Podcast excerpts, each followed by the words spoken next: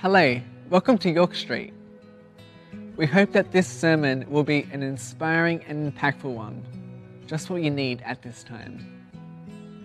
For any of our sermon based studies, please head to our website at www.yorkstreet.com.au. So grab a cuppa, grab your notebook, whatever you need, and we hope that you enjoy the sermon. Um, yeah, for those of you who don't know me, we've got some visitors in the room. My name's Bree. I'm the youth pastor here at York Street and super excited to be bringing you the word this morning. Um, you've picked a good week, Anthony is right. It's, we're in a, the middle of a series called Awkward Conversations. So that's fun. I enjoy awkward conversations. Not sure if you can tell. Um, so I just want to, um, we've sent the kids out to Kids Church, but I do just want to give another little disclaimer to any parents in the room. This message will be along the lines of some adult themes, but I think we're good. I don't think there's too many, too many children that'll have any idea what I'm talking about in the room. So, um, yeah, let's just pray. I want to pray too. Let's just pray before we get into it. Cannot pray enough. Let's do it. Um, Father God, we come before you today. Um, we come before you open and expectant um, of your word. We want to hear you speak to us this morning. Um, God, I know that you've been laying a message on my heart for our church, for our congregation, and for our community. Um, God, and I just pray that, um, Holy Spirit, you would just give that life and breathe that into people's hearts um, and people's, um, people's spirits that they would know deep down um, what it is that you're speaking to them, God. Um, thank you for this series called Awkward Conversations. Um, you know, some of those things that we sometimes feel uncomfortable um, talking about, those are things that we want to bring into the light and we want to bring before you and we want to ask you to minister to God. And before we start, I do want to pray a protection over each and every one here, everyone listening at home. I want to pray protection over people's minds for anything that, that, that may be brought up or triggered by, um, by these conversations, that your hand would be upon that, that it would only be your voice speaking into those spaces, that it may not be a gateway for the enemy um, to whisper into our ears through, through this message. God, this is, we are, we are declaring a space for you and we offer it up to you. Um, and God, I just pray that, that you would make us feel uncomfortable. And um, this is an uncomfortable topic, and, and, and we should feel uncomfortable about it, God. But I just pray that you would stir our hearts and that you would fan into flames anything that's burning within us, any, any desire to, towards advocacy, any desire towards conviction, towards action, towards repentance, God, that you would have your hand on that. In your Son's mighty name. Amen. Okay, so I want to get into the word. If you've got your Bibles there, join me in turning to, I want to take us all the way back to Genesis. Um, I want to start by reminding us who we are and whose we are. So we're going to turn to Genesis chapter 1. I want us to remember what we were created for and who created us. I mean, we've all heard the story of Adam and Eve, but I just can't keep coming, can't help but to keep coming back to these scriptures. Um, every time I sink into this, this section, the gold that is squeezed out of it, that they become more illuminating for me. And um, I want to bring you through that with me, um, if I may.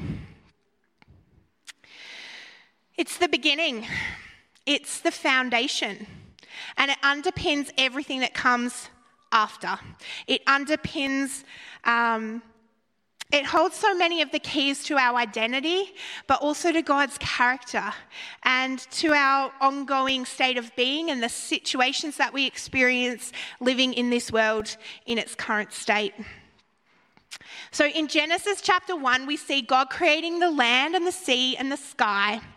We see creation of the plants, animals, the sea life, and we want to pick up in verse 27 where it reads So God created mankind in his own image. In the image of God, he created them. Male and female, he created them. God blessed them and said to them, Be fruitful and increase in number.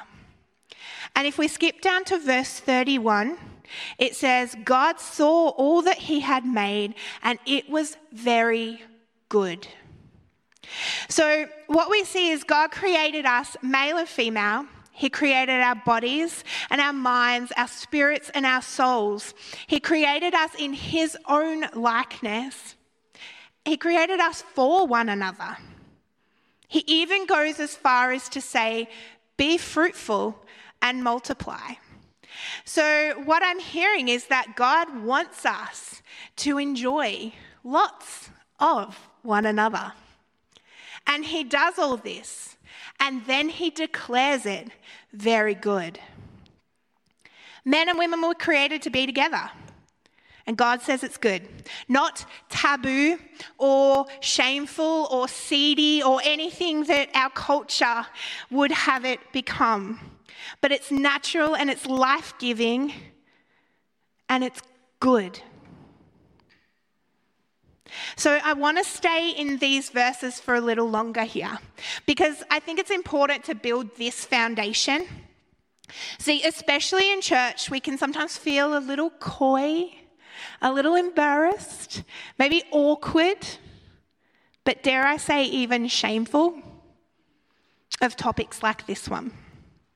Which is not surprising, which, and we'll see why that's not surprising as we continue reading these scriptures. But I really want to get a glimpse at God's heart here. His heart for us as men and women, his heart for marriages and families and sexuality. Because as we continue reading, we'll see God's heart was something beautiful and enriching. It was a powerful union created for our good and for his glory. God's heart was never, ever shame. So we're going to pick up our scripture again in chapter 2, verse 8. And it reads Now the Lord God had planted a garden in the east, in Eden, and there he put the man he had formed. The Lord God made all kinds of trees grow out of the ground, trees that were pleasing to the eye and good for food. In the middle of the garden, there was the tree of life and the tree of the knowledge of good and evil. It goes on to talk a little bit more about the layout. So we'll pick back up at verse 15. It says, The Lord God made the man and put him in the Garden of Eden to work it and take care of it. And the Lord God commanded the man, You are free to eat from any tree in the garden, but you must not eat from the tree of the knowledge of good and evil. For when you eat from it, you will certainly die. And the Lord God said, It is not good for man to be alone. I will make him a helper suitable for him. And we'll skip to verse 21, which reads So the Lord God caused the man to fall asleep. And while he was sleeping, he took one of the man's ribs and then closed up the place with flesh. Then the Lord God made a woman from the rib he had taken out of the man, and he brought her to the man. The man said, this is now bone of my bones and flesh of my flesh. She shall be called woman, for she was taken out of man. Now, I want to pause on the words used here for suitable helper. I'm oversimplifying it a little bit, but the word ezer or helper means helper and assistance. But it's not a term that suggests any one is greater than the other. It's not like he's the worker and she's just the helper. That's not it. It's actually the same term used for God's grace towards us. And so it suggests a kind of help and assistance that the recipient could never achieve on their own. So that combined with the word kenegdo, which is like which is likened to the word correspondence, or according to his correspondence. See, the woman would be to man what none other in the whole of creation could, which is his unique counterpart. By design, uniquely suited for him. It paints a picture of man and woman coming together in a way that complements each other perfectly by design, in a way where one is lacking, the other may hold them up and vice versa. Verse 24 goes on to say, That is why man leaves his father and mother and is united to his wife, and they become one flesh. Adam and his wife were naked, and they felt no shame. How beautiful and romantic, but also spiritually powerful is that? The idea of man and woman the counterparts and image bearers of God being united together as husband and wife and becoming one flesh. And you know what I think is also so cool? Is those instances where modern science kind of catches up to what these ancient, ancient texts have been telling us for thousands of years and confirms confirms what we see here in Scripture. See, modern day neuroscience and research means that we are now aware of the chemicals that are active and being produced when a man and a woman maybe see each other from across a crowded room. Because of medical research, we now know what happens when maybe their hands brush up against one another for the first time and we feel that attraction and that excitement. One of those chemicals is called dopamine. It's a reward chemical. It's crucial to our survival because it's the same chemical that tells us we've done a good thing when we eat if we're hungry or when we drink if we're thirsty. It keeps us, keeps us alive, so that's good. Um, but it's also produced through physical contact with an intimate partner, whether that's just holding hands, or whether it might be kissing, or whether it's becoming one flesh. But it's a chemical that our bodies are designed to seek again and again. We seek out this reward. It keeps us returning to our partner long after the honeymoon phase is over. Another chemical involved here in our brains is called oxytocin, and this is a bonding chemical. It's the same chemical produced by mothers when they hold their babies or breastfeed their babies, and it's calming and builds closeness and trust. Mums, you guys will understand we don't just feel like this over any baby, but when this chemical is at play, the attachment and the closeness that it builds and um, produces is unexplainable. And men, you guys will experience vasopressin, which generates similar feelings of protection and loyalty and bonding. How cool is it that God built within us something to be released to protect the covenant of marriage and family and connection? Maybe he knew some days wouldn't be easy. but he gave us help to continue to choose each other day after day, year after year. It's cool, huh? Well, we know that it did not stay rose petals and candlelit dinners in the Garden of Eden for long, which also sheds some light on some of our brokenness in these spaces as well. We know that Satan wants to destroy everything that God created. He wants to ravage everything that is good and beautiful. He wants to twist it and bend it bit by bit into something that no longer even resembles what God had intended it for at all. So let's pick up our scripture again in chapter 3, verse 6, where Satan has disguised himself as a serpent to tempt Adam and Eve to eat from the tree of knowledge and good and evil. And it reads When the woman saw that the fruit of the tree was good for food and pleasing to the eye and also desirable for gaining wisdom, she took it and ate it. She also gave some to her husband who was with her, and he ate it. Then the eyes of both of them opened, and they realized they were naked. So they sewed fig leaves together and made coverings for themselves. When the man, then the man and his wife heard the sound of the Lord as he was walking through the garden in the cool of the day, and they hid from the Lord God among the trees of the garden.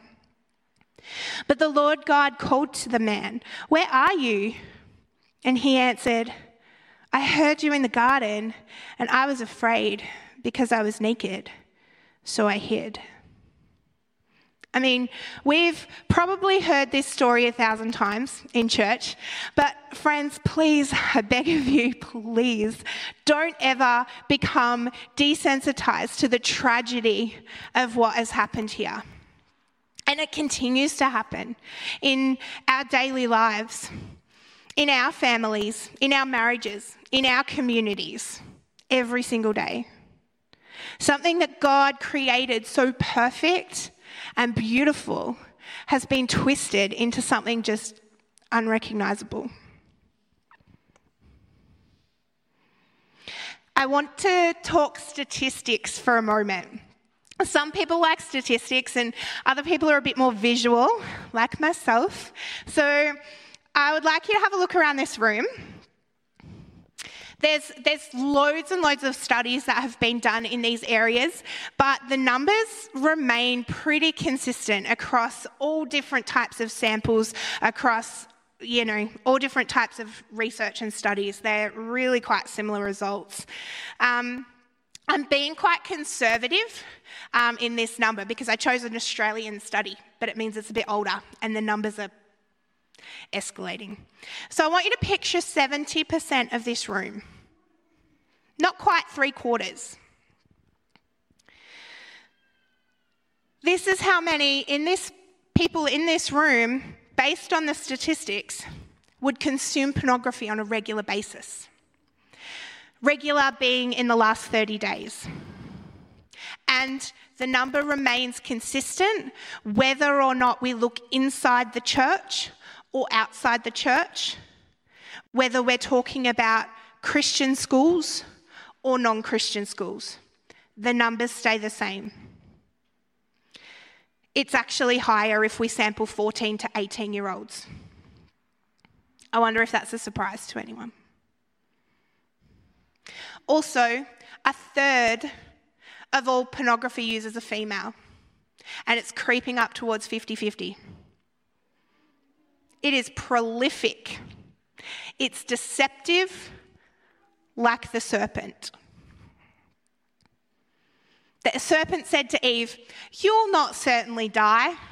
God just didn't want you to eat the fruit because He didn't want your eyes to be opened. You know, He was like, If you don't, you're really missing out. Chapter 3, verse 6 said, It was pleasing to the eye and looked desirable. And some people would say to me, Yeah, Bree, but who's it really hurting? Is it really hurting anyone? As long as all involved are consenting adults, then, you know, what's really the harm? There is virtually no way to tell if pornographic material is consensual or not. What we do know is it's the third highest industry linked to human trafficking behind escort services and massage parlours. It can involve kidnapping, fraud, control, coercion.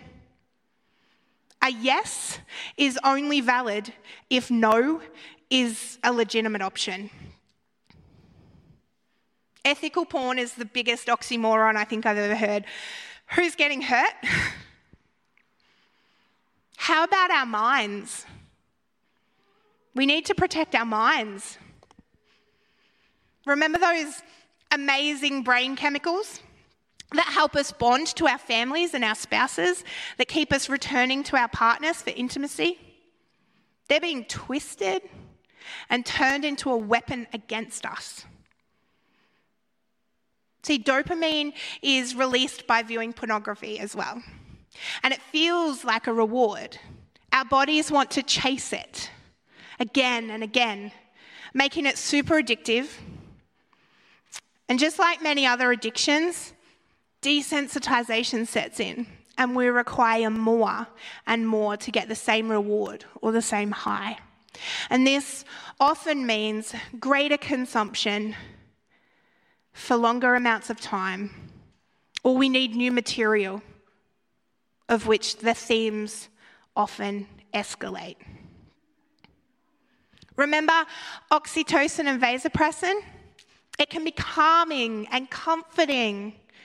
It's meant to make us feel safe and secure in our relationships with our spouse. Instead, pornography is being used as a stress relief, a way to numb difficult emotions and feelings that we would otherwise be turning to each other for or to God. It's taking the place of those things. I mean, you've probably heard of our brain's ability to build neural pathways. It's like the road most traveled. This is what happens when we consume pornography. And regular pornography use can create a state of over sexualization in our brains where every, every situation becomes a potential sexual encounter and every member of the opposite sex a potential partner. Many pornography users have reported getting to a point where they're then unable to even walk down the street or look at a member of the opposite sex without thinking about what it might be like if they were a potential partner. This one blew me away. We are also currently seeing the highest rates of young men, teenage or young adult males, who cannot perform without the aid of pornography playing.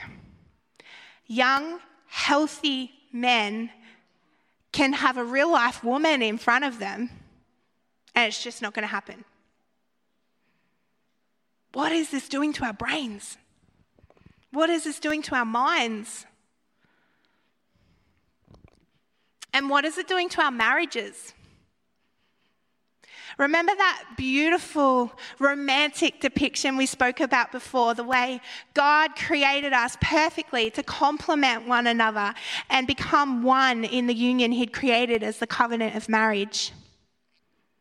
Well, research shows that people who consume porn tend to become less satisfied in their relationships, less committed to their partners, and more accepting of cheating.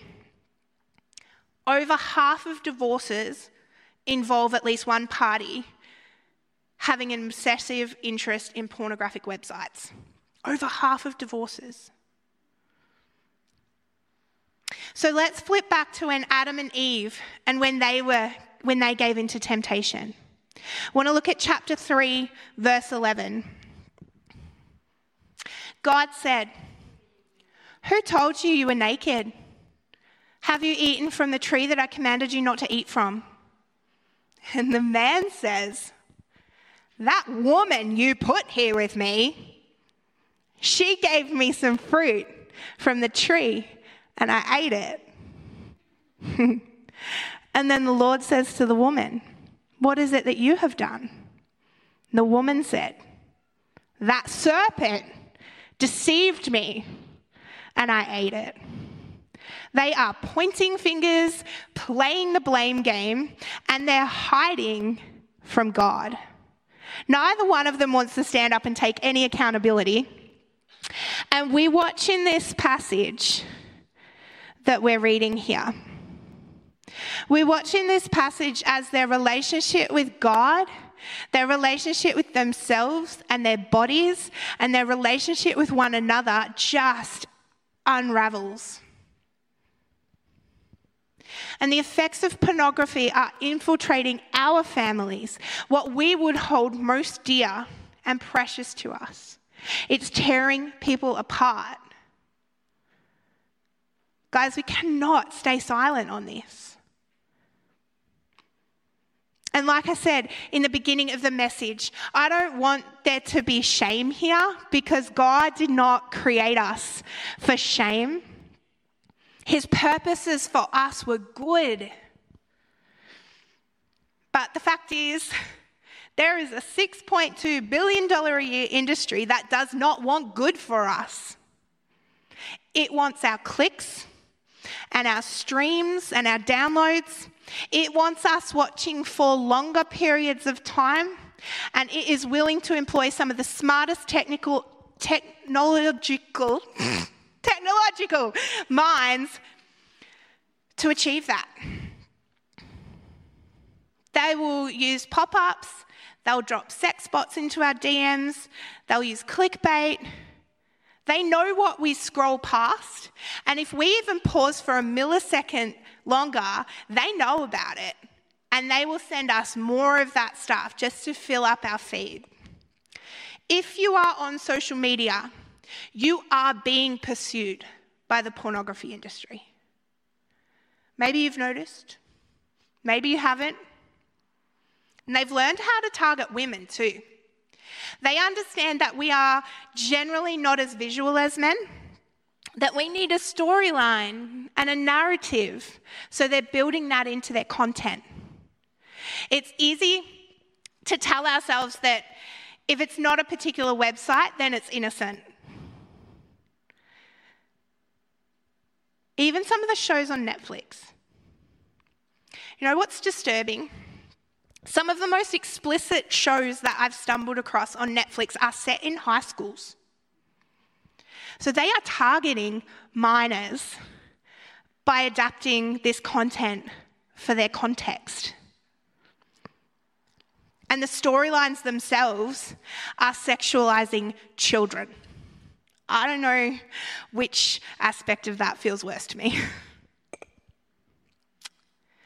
I had a friend this affects us without us even knowing. I had a friend sharing with me about a fairly moderate show on Netflix that she was watching, and it um, was one depicting the scandalous affair between a president and his mistress.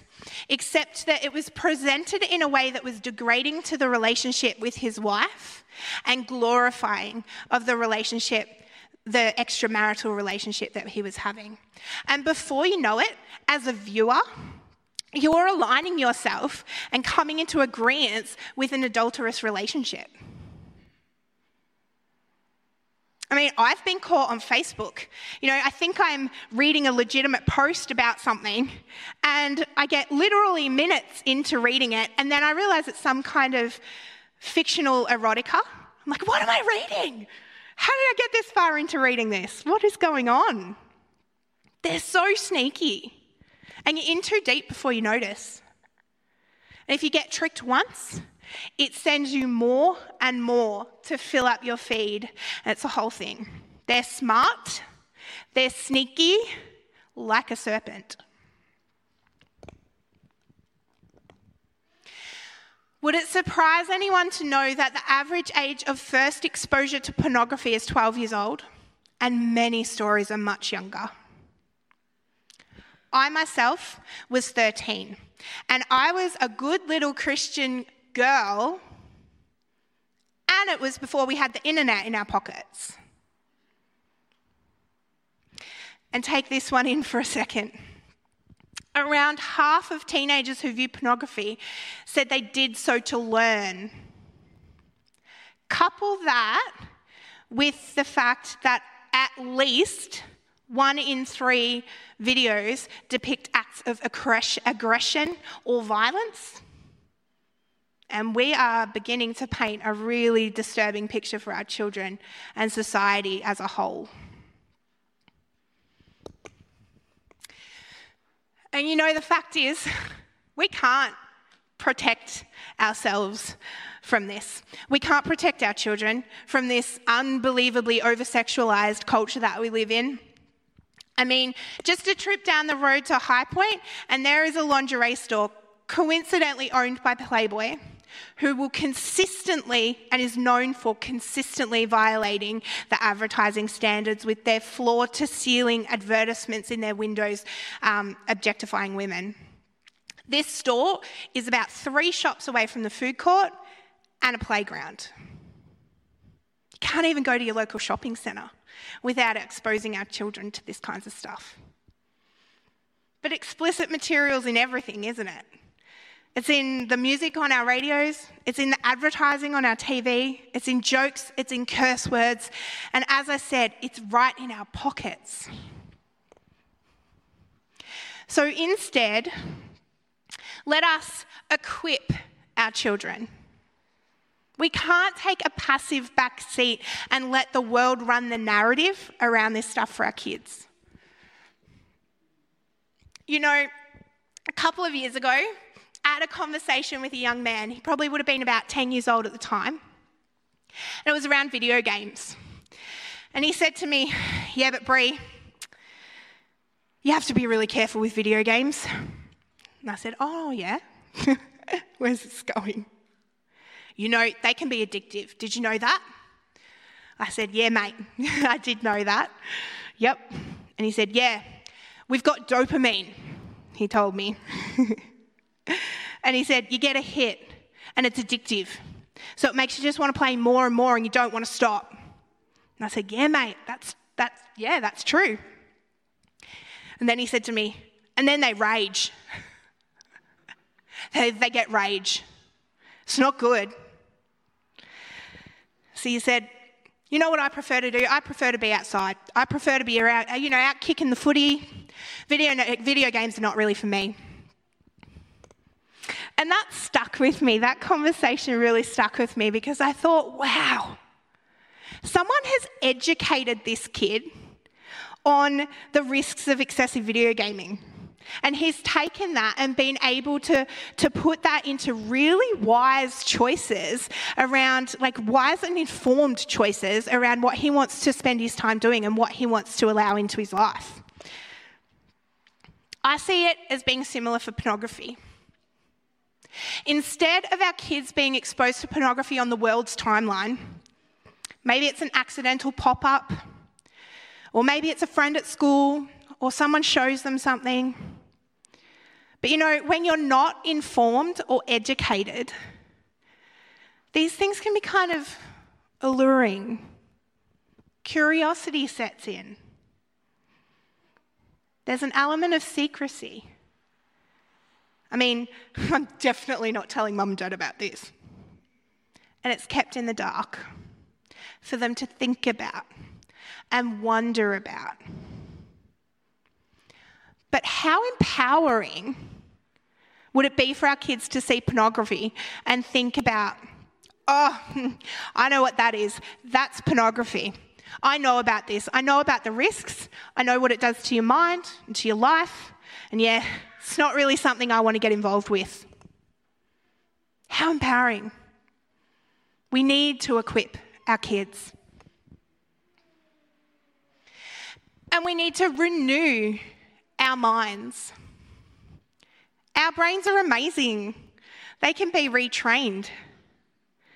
When we know how we were created, when we know the beauty that we were created for, you know, and what we pour in is what pours out. So, how can we up the ante on what we're pouring in? More Holy Spirit, more scripture, more worship, more serving, more good, positive, life giving, faith building, soul nourishing material. Romans 12:2 says, "Do not conform to the patterns of this world, but be transformed by the renewing of your minds. Then you will be able to test and approve what God's will is, his good, pleasing, and perfect will." We need to renew our minds. And we need to fight for our marriages. You know, we are not powerless in this. We have authority through Christ Jesus. 1 John 4 says, Little children, you are from God and have overcome them, for he who is within you is greater than he who is in the world. Holy Spirit within us can empower us to overcome temptation. You know, looking back at this picture of Adam and Eve blaming one another, refusing to take accountability, and I don't, I don't want to speculate, maybe I do. I just like to wonder things. And I wonder if anything might have been different, if the end of the story might have been different if instead of pointing fingers and making excuses and justifying their positions, I wonder what would have happened if they'd have just fallen at God's feet and cried, Father, help us. I mean, we'll never know. They didn't do that. But we can. We can. We don't have to run and hide from God in shame. It's the, it's the shame that keeps us stuck. It wants to keep us in the darkness where it has power over us. Guilt is different. Guilt is knowing we've done something wrong and allowing us, it to motivate us towards change. We can feel guilty for something, yet be brave enough to stand up and say, No, this is not what I want for myself, for my marriage or future marriage, for my spouse or my family or my relationship with God. We can choose to be brave enough to stand up and bring this battle into the light. If pornography is something you are battling with today, I can tell you that you are absolutely not alone. And you don't have to do it alone. We can support you. But there absolutely is hope. God wants to restore every single part of you that has been touched by this. Please, please take that step out of the shame that tells you that people can never know. It's that same shame that made Adam and Eve hide in the trees. recently, we had some incredible leaders share at youth about their personal experiences and struggles around this topic.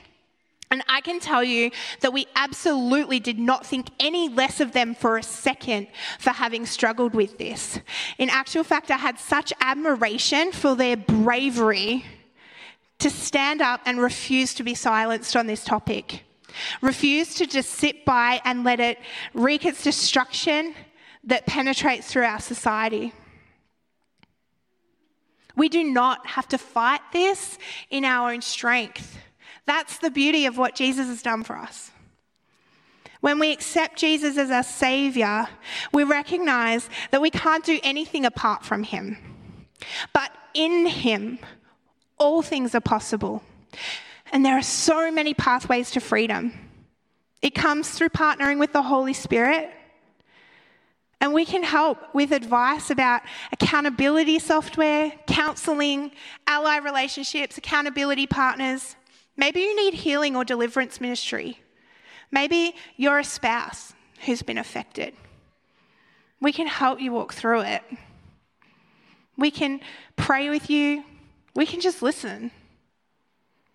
But the first step is getting it out in the open and bringing it into the light. Know that nobody here is going to judge. You can come see Alyssa or myself, Anthony, or the elders, make an appointment during the week, or just tell a trusted Christian friend. It is absolutely worth the fight our minds, our children, our marriages. It is worth the fight. So let's do it together. Let's pray. Heavenly Father, we thank you for this morning. We thank you for your presence in this space, and we thank you for um, reaching out your hand and touching our hearts as we've been listening. Some of these things are quite hard to hear. Um, some of them might be confronting or deeply personal. God, I just pray your continued hand over these things. I just pray that you would embolden us to step out of the shadows, to decide that, you know, there is a future that holds so much freedom and so much hope that it is worth fighting for. God, I just pray that you would have your hand around all of the continued conversations.